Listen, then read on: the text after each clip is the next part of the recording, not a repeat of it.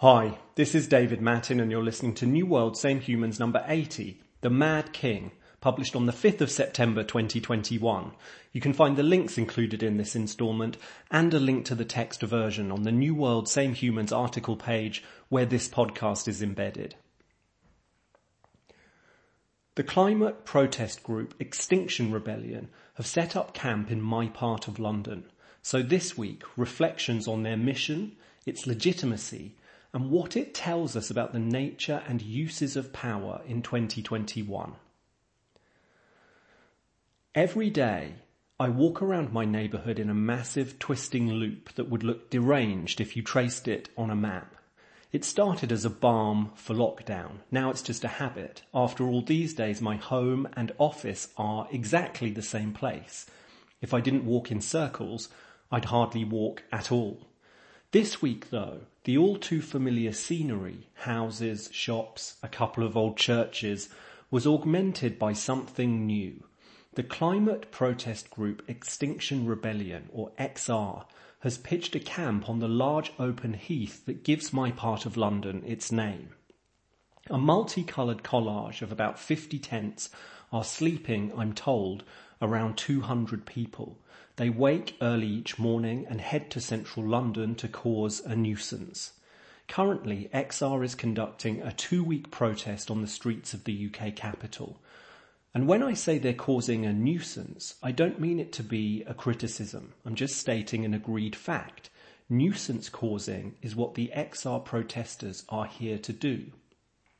A few days ago, for example, they parked a whopping great double-decker bus across London Bridge, one of the main routes in and out of the city's financial district.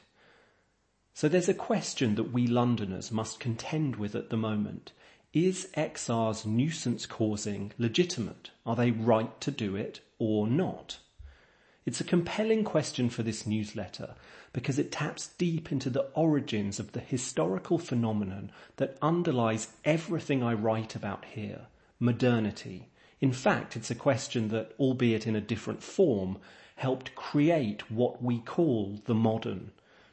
Can active resistance against a sovereign government ever be legitimate?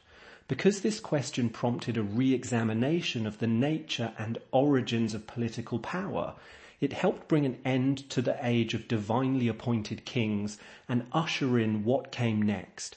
But ever since, issues of legitimate resistance have haunted us moderns.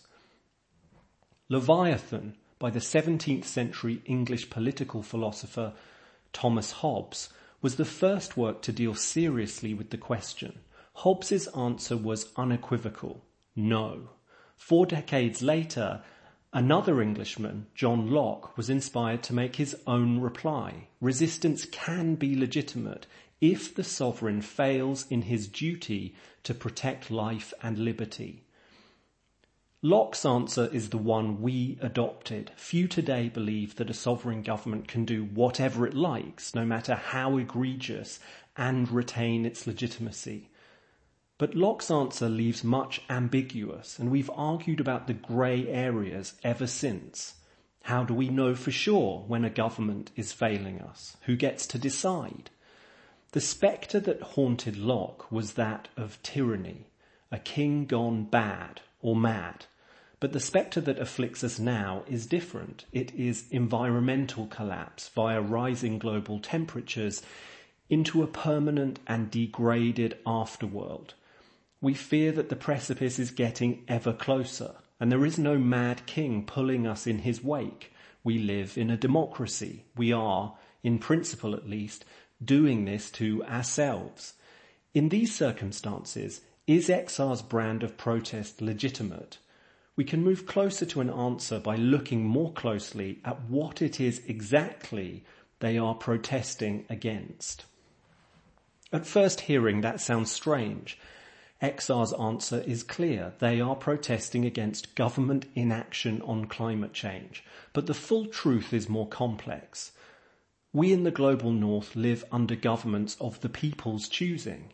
Our representatives will take action on climate only if they sense that we demand it. So we, all of us are the more fundamental underlying targets of XR's protest.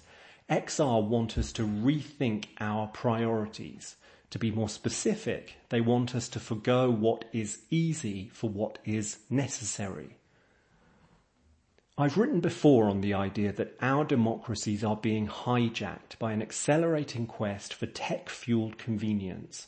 We're handing over personal information and ever greater power to the big technology platforms with little thought for our freedoms. As Google and Facebook become centres of socio-political power to rival that of our elected governments, it's no overstatement to say that our thirst for convenience is the mad king that besets us in 2021. Via that king, we are tyrannizing ourselves. XR understands that something analogous is happening with climate. As with big tech, people say they care. Survey data released by Ipsos Mori last week showed that 32% of Britons agree that climate change is a major issue for the country, making it second only to COVID in the list of national concerns. Climate anxiety is higher in the UK than it's ever been. But the effect on our politics has been small. We've seen nothing like the electoral earthquake that these numbers would suggest. As with big tech, we can all hear the alarm bells. They're becoming deafeningly loud. But day to day, we're stuck in paths of least resistance. XR protests are aimed at these truths. By blocking the roads and stopping the trains, they want to make it impossible to forget that these times are far from normal. Yes, their protests cause inconvenience, but that's the point. Inconvenience is the point. We are currently leading ourselves over the cliff for the sake, at least in part, of convenience. For the sake, that is, of our inability to imagine making radical changes to lives we have become used to living. Don't mistake me, individual behaviour change won't so solve global heating. The drivers are systemic. Addressing them will mean government action. But we must ignite that action and must be willing to accept the changes to our way of life that will result. All the signs are that this is not going to happen on its own. It will take something new, some shock. If XR's protests can be that shock, then they are legitimate. If they can wake us from our zombie shuffle and remind us that there's something more important right now than today's meeting at the office or trip to the shops, then they are taking aim at exactly the right tyrant in 2021. The message they send and that we must hear is that the mad king leading us in 2021 is us. It's time to dethrone our old selves and make ourselves anew. New Leviathan. Thanks for listening this week. Thomas Hobbes's Leviathan inspired one of the greatest illustrations in all of English literature. And if you go back to the article page where this podcast is embedded, you can see it. What's more, the book still has much to teach us about one of this newsletter's great obsessions, the nature of political power inside modernity. New World Same Humans will continue to view the climate crisis and much else besides through that lens. And there's one thing you can do to help and that's share. So if this week's installment resonated, why not take a second to forward the email to one person, a friend, family member or colleague who'd also find it valuable? Or share the newsletter across one of your social networks and let people know why you think it's worth their time. All you have to do is navigate back to the article page where this podcast is embedded and hit the share button.